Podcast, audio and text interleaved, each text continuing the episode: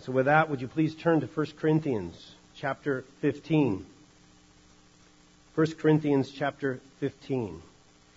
We are concluding, finally, chapter 15. It's been a lot of verses there, spent a lot of time there.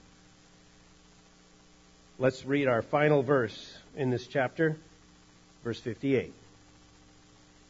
Therefore, and that is in light of everything that we studied up until this point, therefore, my beloved brethren, be steadfast, immovable, always abounding in the work of the Lord, knowing that your toil is not in vain in the Lord.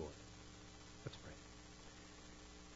It's you that we long to see, Lord Jesus. It's your voice that we long to hear and need to hear through your word. Spirit of God, would you exalt Christ? Would you let his will and his glorious gospel be made known this morning through the preaching? We ask this in Christ's name. Amen. There's a, a plethora of things that we can waste our time on in life. Uh, I came across an article this week. It offered three things that are not worth the effort. So perhaps you'll find some of these helpful. Um, I would say I agree with most of them. I have a little insert here and there where I might speak otherwise. But the first thing that this article said is not worth the effort is to stay in unhappy situations. Many people stay in unhappy situations when they're unhappy or unfulfilled because they've always they've already done so much, right, to be in that situation in the first place. And so therefore some just stay put because they feel that they're expected to. They don't want to rock the boat. And this author is saying you shouldn't feel bound to your past decisions just because of how you've worked on them or because you're expected to. Instead, learn from the situation and move on. For example, you may be choosing to get a college degree because it's an expectation placed upon you when there's other ways to progress in life. Maybe you stay in a bad job for an extended period of time, even if you hate the job because you feel like it's, it's just, it's the easiest option. Making plans, though, and attending new interviews, that might help create long-term, sustainable ways to move forward. Maybe you remain in an unhappy relationship because it's convenient. You don't want to be alone. You're comfortable with the routine.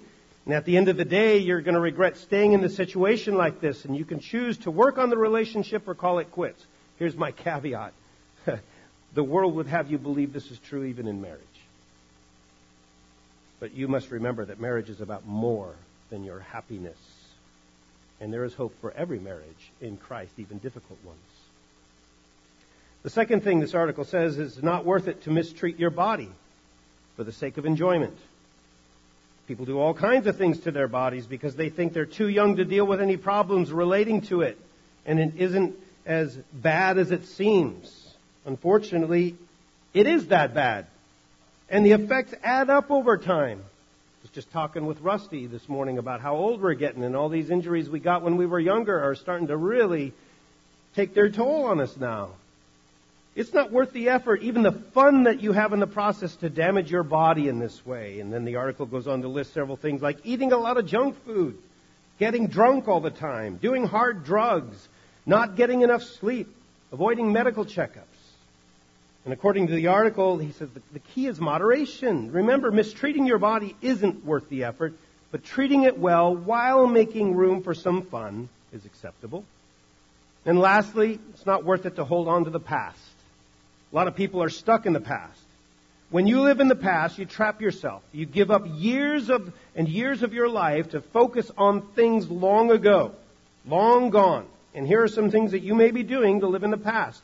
You fear change normal to be afraid of some change, but resisting it isn't worth the effort because change is inevitable.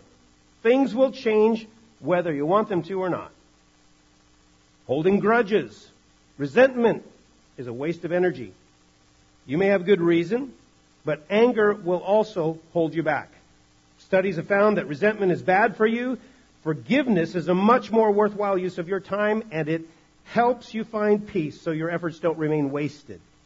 You may be able to salvage the relationship, or it may be best for you just to let it go. Last one they list is trying to get back to an old you. Yeah, this one speaks to me. You know, when you hit a slump, some desire to go back to an old version of themselves.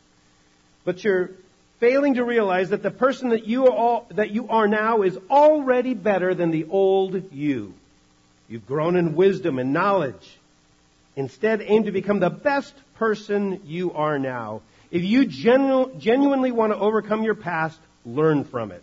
Pick out the lessons, identify the root of the difficulties you faced, and then move on with your life with those lessons. All right, so you've had a good little pep talk here about things that you don't want to waste your time on. Three of them I've given you, at least from that one author's perspective, that are not worth the effort. Well, in contrast, I want to give you one thing. One thing that you will never regret your work for the Lord. How do I know this? I know this because Christ rose from the dead.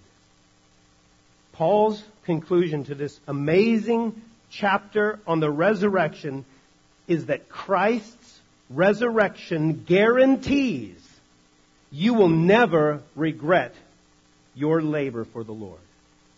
Christ's resurrection guarantees you will never regret your labor for the Lord.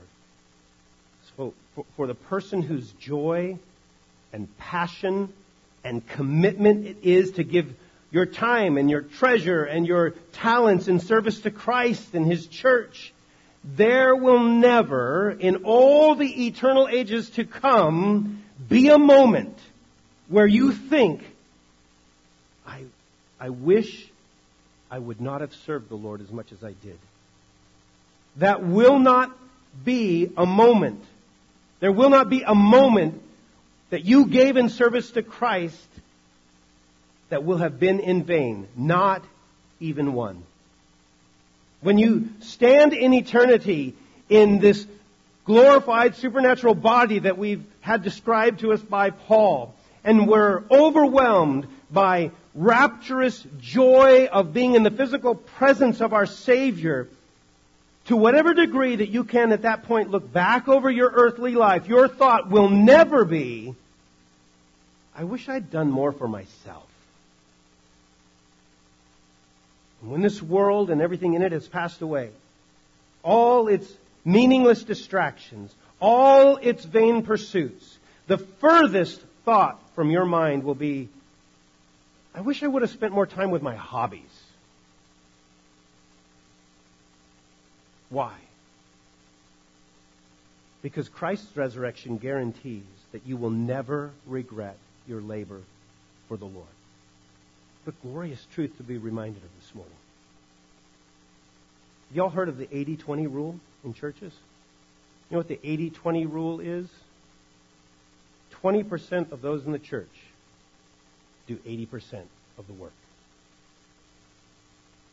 This message is for the 20%. May this message encourage you to continue serving, to continue giving with confidence, with zeal, to deny yourself without doubt, without regret and to consider others as more important, even more than you already do. The title of this, the title of this final message from chapter 15 is Abounding in Your Work for the Lord. Abounding in your work for the Lord. And in this one verse, Paul looks back over this chapter and he gives each of us four goals to pursue that will minimize regret and maximize your joy today, tomorrow, and forever. Love dearly your gospel family. Stand immovable in gospel truth. Abound always in gospel work and believe confidently in gospel hope. We'll go through each one of these. You know, as we've worked our way through this chapter, you may have wondered how Paul felt about those in the church whom he has sought to correct on and instruct on and admonish and, and so forth on several occasions in this letter and even in this past chapter. He's corrected and instructed them on the necessity of resurrection and transformation of our earthly bodies. And we can stop wondering how he feels about them. They're very dear to him. Right? As he concludes, look, look at verse 58. He says, Therefore, what does he call them? He calls them my beloved brethren. You know, Paul's had to address several issues about their theology, about their behavior, and yet they remain his dear brothers and sisters in the Lord. Back in chapter 4, he referred to himself as their father through the gospel. And, and, that, and that certainly is, is true, but in a greater sense, Paul saw he and they as brothers and sisters because they each have God as their father. It was God who he says in, in, in verse 57, right before, he says, who gives us the victory through our Lord Jesus Christ. See, he's including himself right along with them. To whatever degree Paul labored to minister Christ to them, he was just as much a recipient of grace and just as much in need of the Lord's victory as they were. If you want to minimize your regrets, maximize your joy, then make it your joy, first of all, to love dearly your gospel family. Love dearly your gospel family. In His providence, the Lord has put you in this church, and He has made you part of a family that has its roots in the gospel. And if you're a member of this church, this church is your family in Christ by means of the gospel. So love your gospel family. Like any family, you're going to run into challenges of all kinds. Everyone is difficult to love at one time or another. If you don't think that, you've just not been around them enough. Live with them for a couple weeks, and I'm sure you'll feel differently.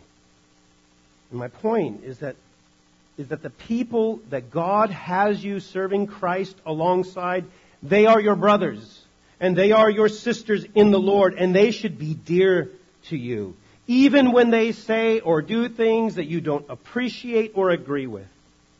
Paul's disagreed and corrected and rebuked and admonished the Corinthians, and yet he still maintains a strong affection for them in the Lord.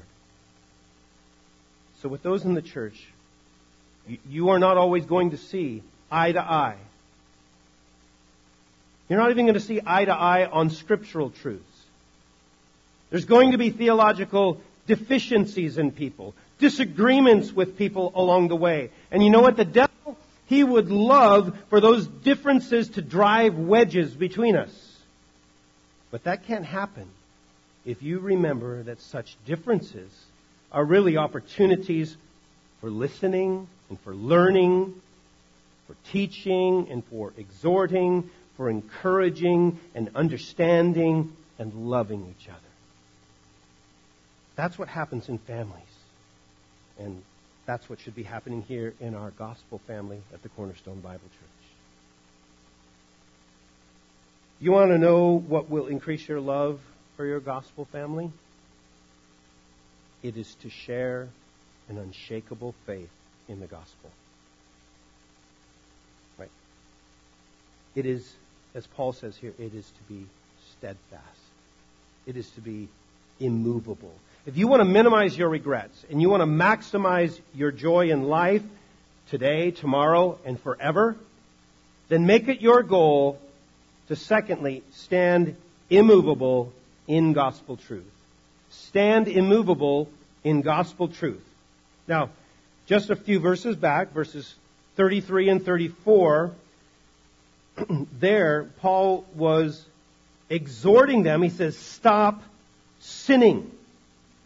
He was talking to those who had objected to the resurrection. But now here, though, in verse 58, when he comes, he's bringing the plane in for a landing. Everything is coming together.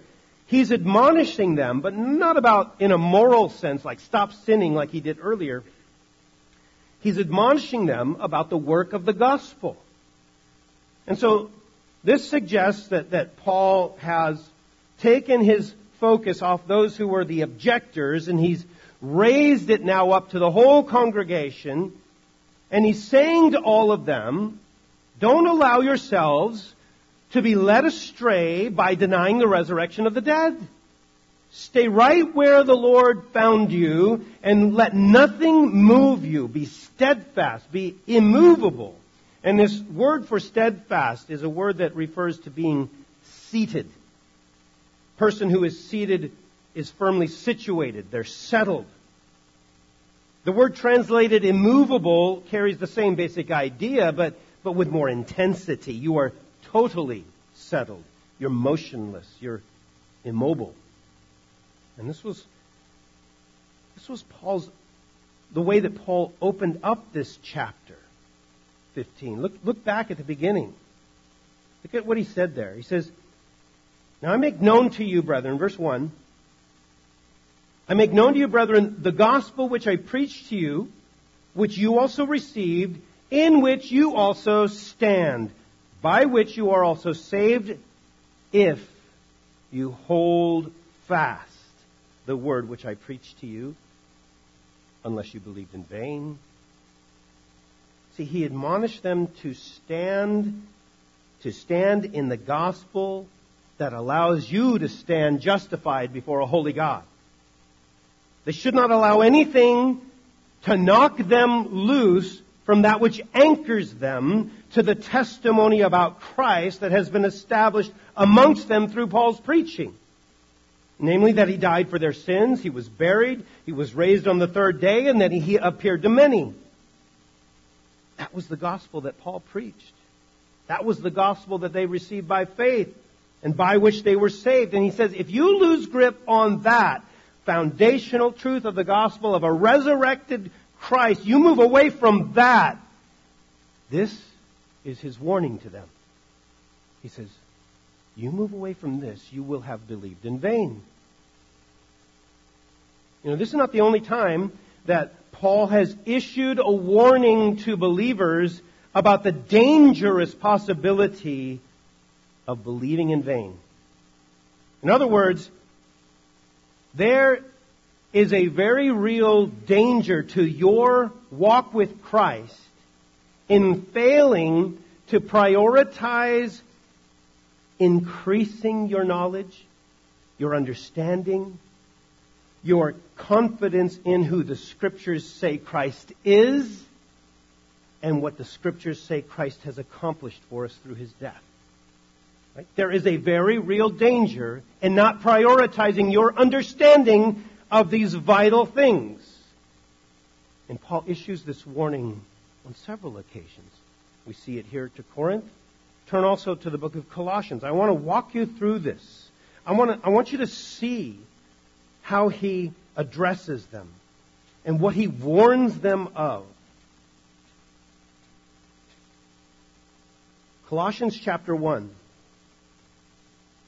Follow along with me as I read. He begins in chapter 1, verse 3. He says, We give thanks to God, the Father of our Lord Jesus Christ, because of the hope laid up for you in heaven, of which you previously heard in the word of truth, the gospel which has come to you, just as in all the world also it is constantly bearing fruit and increasing, even as it has been doing in you also since the day you heard of it and understood the grace of God in truth.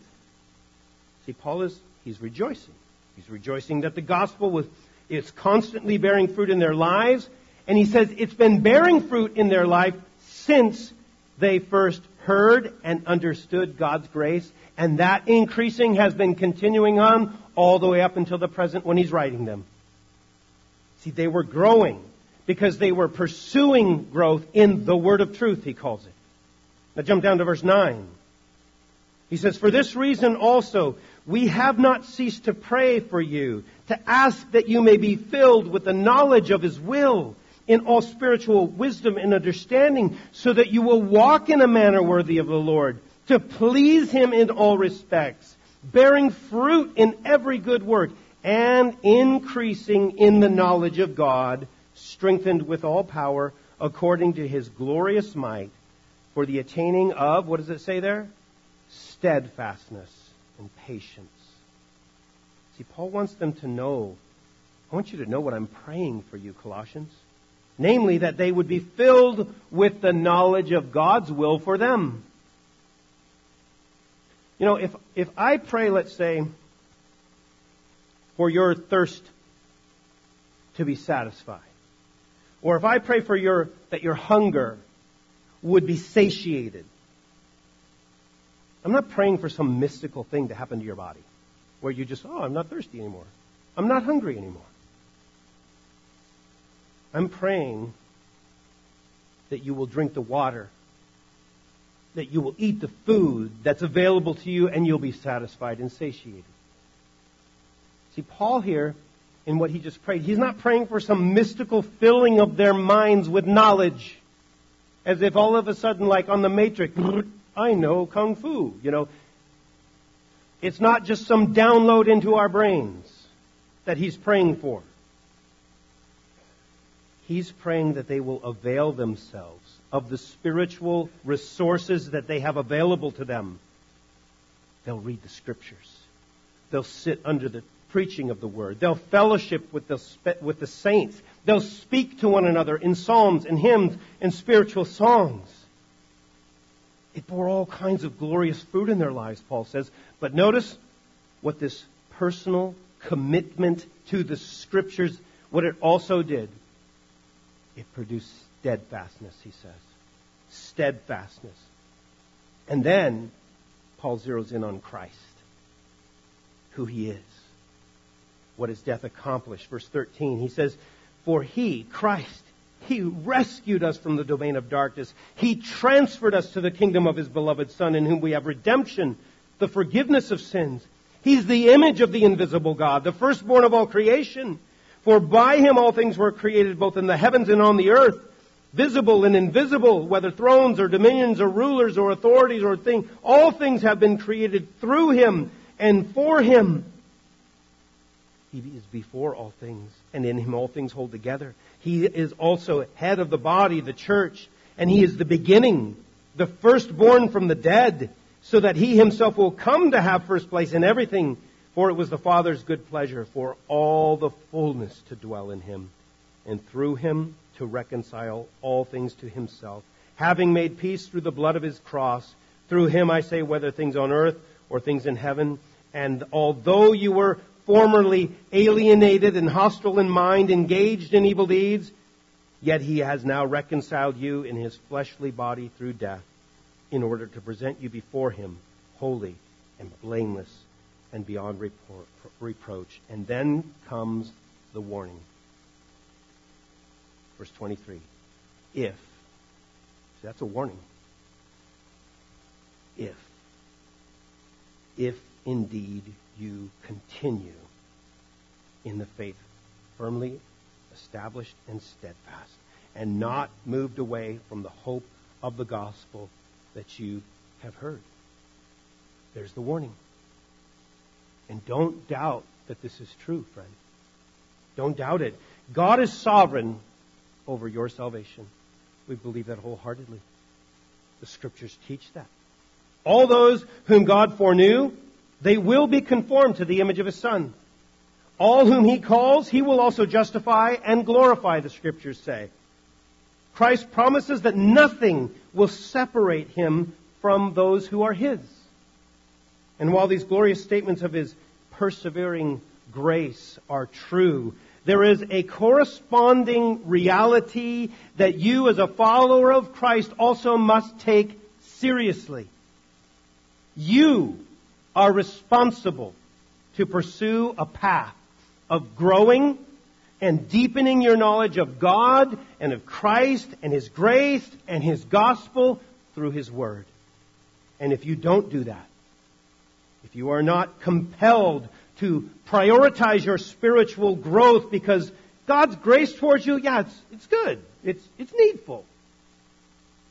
But it just doesn't melt you and it doesn't amaze you, and it doesn't astound you, and it doesn't humble you over and over and increasingly, then, my friends, your profession of belief in Christ, it will likely prove to be vain in the end.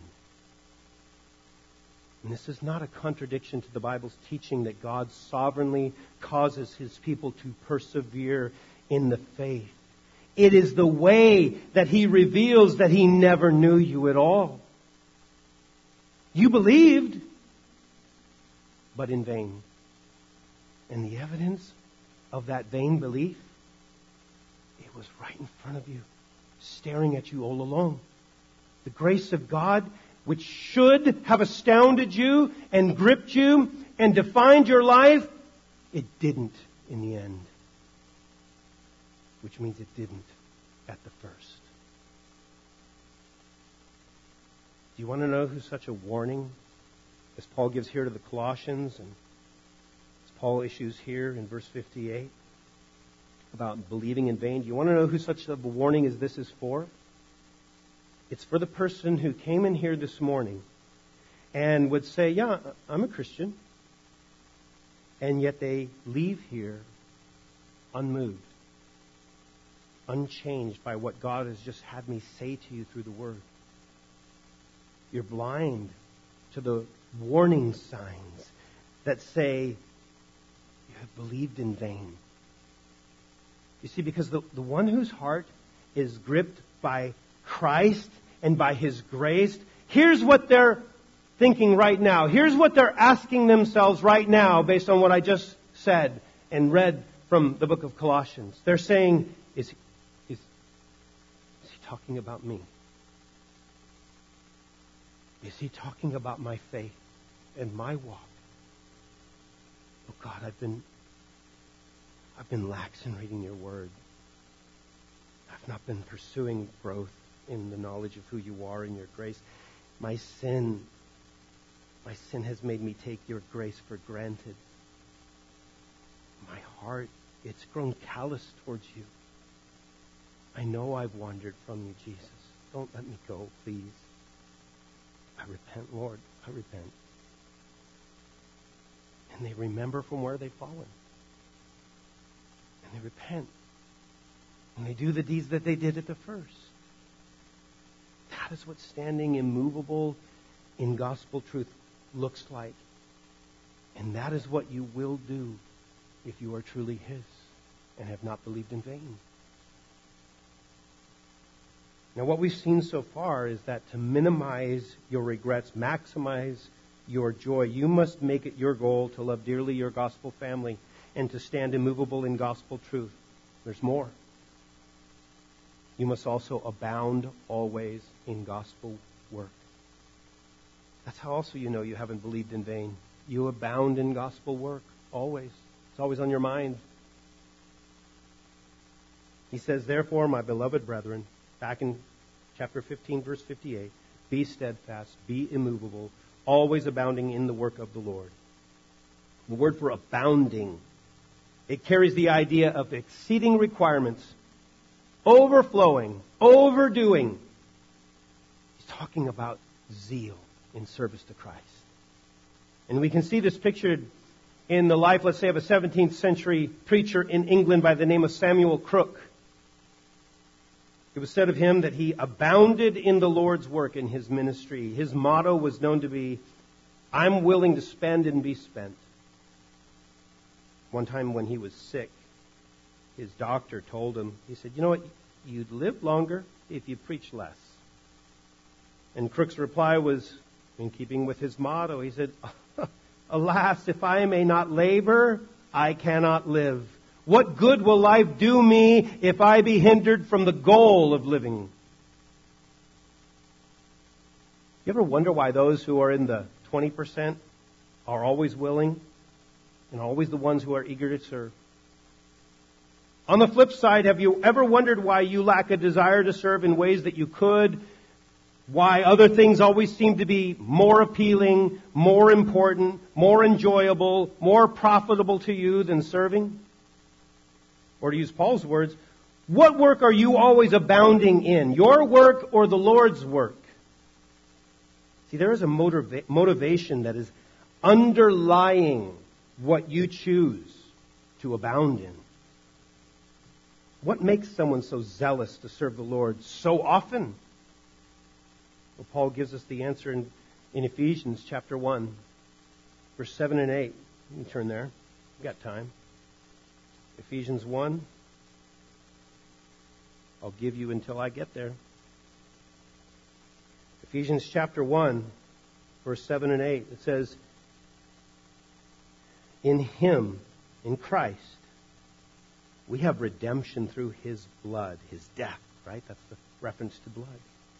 We have redemption through His blood, the forgiveness of our trespasses, according to the riches of His grace, which He lavished upon us. And that word lavished is the same word as abounding.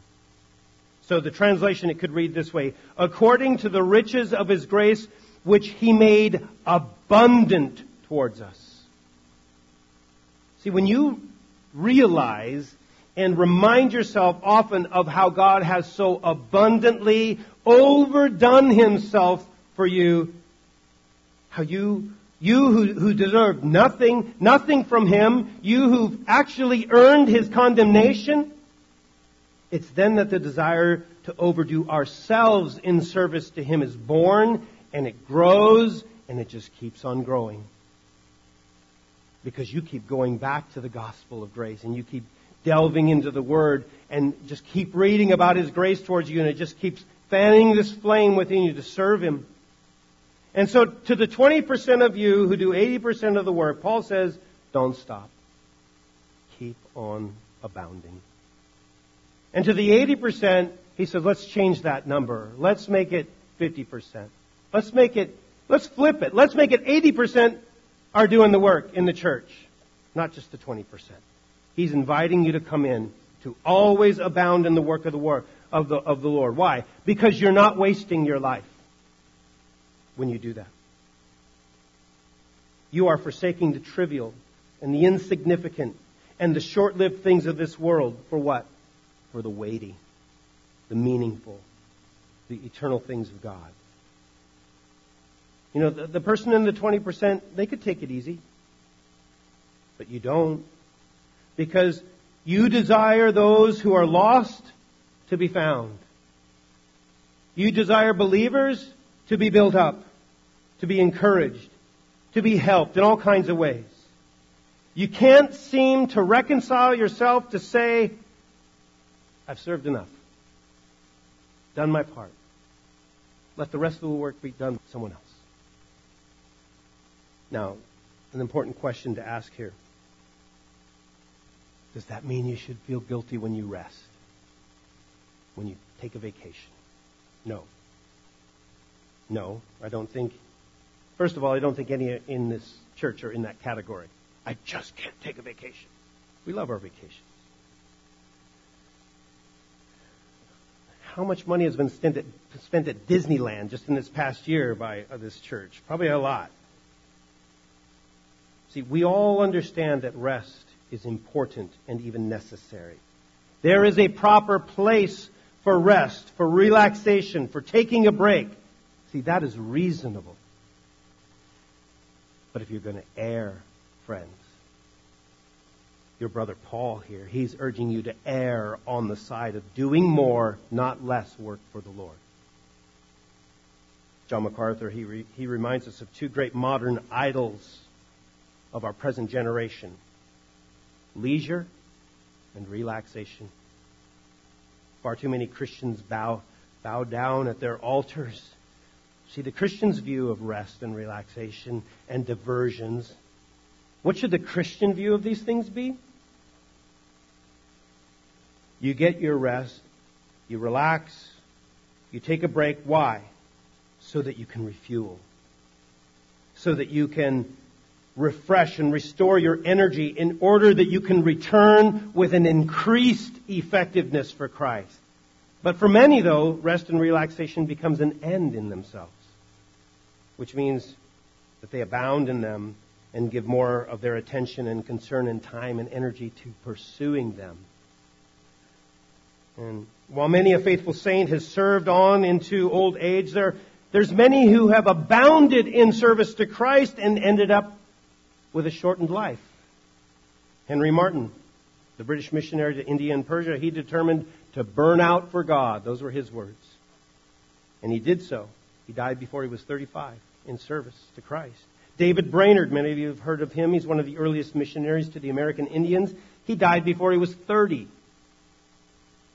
We don't know a great deal about Epaphroditus, whom Paul mentions in the book of Philippians.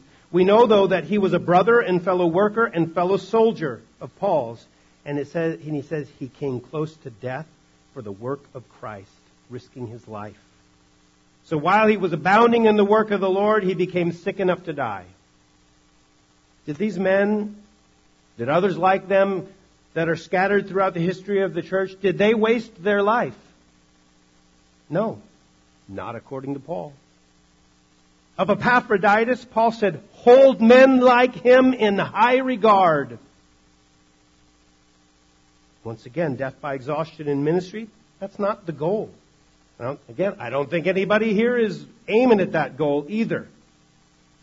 Robert Murray M'Cheyne. So in other words, I don't need to correct anybody directly. I'll talk to you privately if I think you're, you're headed in that direction. Robert Murray M'Cheyne graduated from Edinburgh University at 14 in 1827. I shudder to think what I was doing at 14. Certainly wasn't graduating from a university.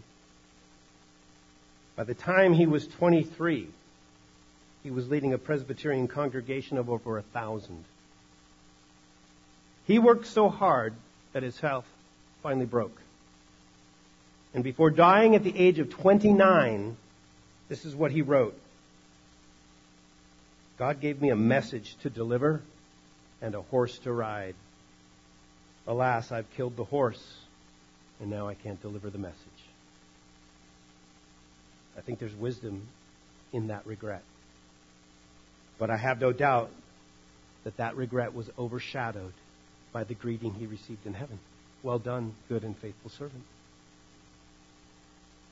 You know, the Lord has not returned yet. And until he does, there's, there's, there's plenty of work to do. There are believers to reach, unbelievers to reach. There are ministries of all kinds to accomplish in the name of Christ. God would have you be faithful. He would have you use your gift to love the body as His Spirit leads and to abound in that work. You have one life. Right? Don't, don't waste it on the meaningless and the trivial and the temporary. Invest everything that the Lord has given to you your time, your talents, your money, your energy, your gifts, your bodies, your minds. Invest it all in work for the Lord as James urges you, he says, show your faith by your work. Ministry is work. Abound always in gospel work. I want you to notice one last thing here. I want you to see what undergirds all that Paul says to them here. He says, Beloved brethren, he tells them, Be steadfast, immovable, always abounding in the work of the Lord but why? What's the motivation here? Notice what the basis is for these admonitions.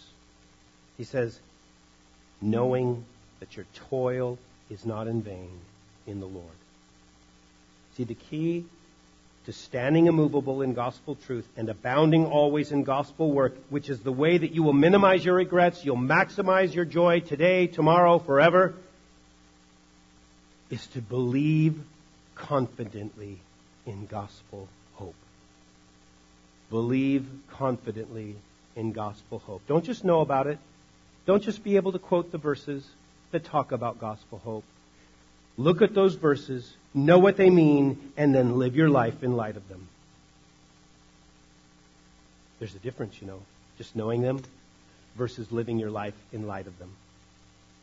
Paul was concerned that their denial of the resurrection, he said, it might mean that my labor for the Lord in Corinth, as well as their salvation, it might prove to be vain.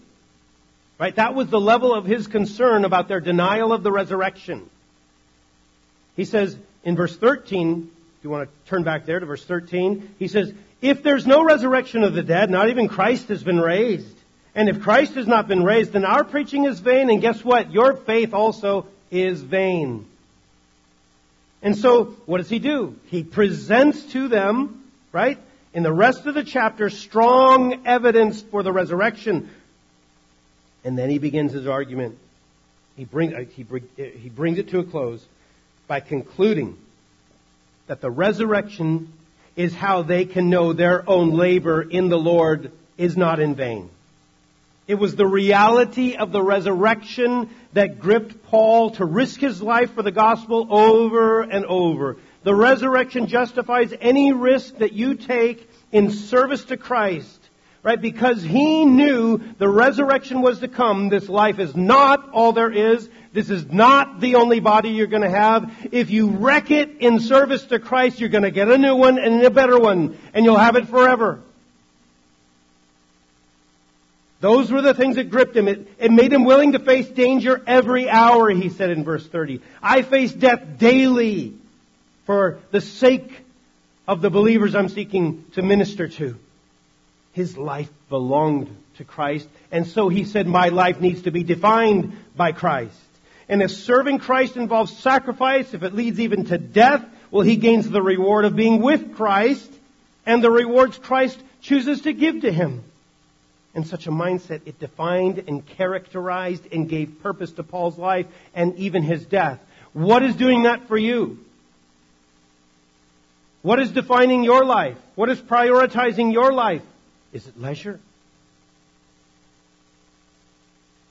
Is it recreation? Is it play? Is it hobbies? What is it? Or is it Christ? Because one is going to result in something that you will never regret. The other will result in things that you look back on and go, I wish I'd done things differently. Alexander Campbell was a Scots Irish immigrant to the United States. He became an ordained minister. In 1829, he participated in a debate over the evidence of Christianity with a man named Robert Owen, who was a famous socialist who just a few years earlier in 1817 had publicly claimed that all religions were false. And so Owens visited Campbell on his farm to make arrangements for this debate. And and one of the times that they were walking about the farm, they came to Campbell's family burial ground. And Owen, this, this unbeliever, stopped and he said to Campbell, You know, there's one advantage I have over Christians. I'm not afraid to die. Most Christians have fear in death, but if some few items of my business are settled, I should be perfectly, perfectly willing to die at any moment. And so Campbell replied to him, Well, you say you have no fear in death? Have you any hope in death? Owens paused for a little thought and then said, No. And so Campbell then pointed to one of his ox that were standing nearby. He says, Well, then that puts you on the same level as that brute. He's fed until he's satisfied. He stands in the shade. He whisks off the flies and has neither hope nor fear in death. See, the hope of the gospel is that the judgment for our sins that we all deserve after this life is over, it has already been faced by Christ. And for the Christian, there is no judgment. There is no condemnation. There is no eternal separation from God. Are you confident in that hope? In that hope for you through your faith in Jesus Christ? And if you are, then be a planter be a waterer in God's field. Join in. Be a fellow workman on what God is building on the foundation of Jesus Christ. Be working towards that day when Paul spoke of, which he spoke of back in chapter 3, when the fire itself will test the quality of each man's work. Work for the reward that Christ desires to give those who are steadfast and immovable and always abounding in the Lord's work. That day will prove to you the reality of Paul's words here. Your toil is not in vain in the Lord. In 1883, a man named Wilfred Grenfell came to Christ as a result of hearing a sermon preached by Dwight Moody, the famous evangelist. Several years later, he saw Mr. Moody in a Boston hotel, and so he came up to Moody and he said to him, Oh, Mr. Moody, 14 years ago, I put my faith in Jesus Christ after hearing you preach. And Moody turned to him and replied, Oh, what have you been doing since? Christ's resurrection guarantees that you will never regret your work for the Lord. Let's pray. Oh Lord, we need to hear this. Whether you're in the 20% or the 80% or somewhere in between, we all need to hear this. To be spurred on to love and good deeds. We need to have Christ placarded before us as being worthy of grace, as being amazing, of our need as being great, and that gratitude is the response to all of this. Worship and gratitude make us a grateful people who are willing to show it by abounding always in our work for the Lord. Not to earn something we could never earn, but to, but to show our love and our joy in having been rescued from a place we could have never gotten out of or never avoided were it not for Christ's death for us. Thank you in Christ's name. Amen.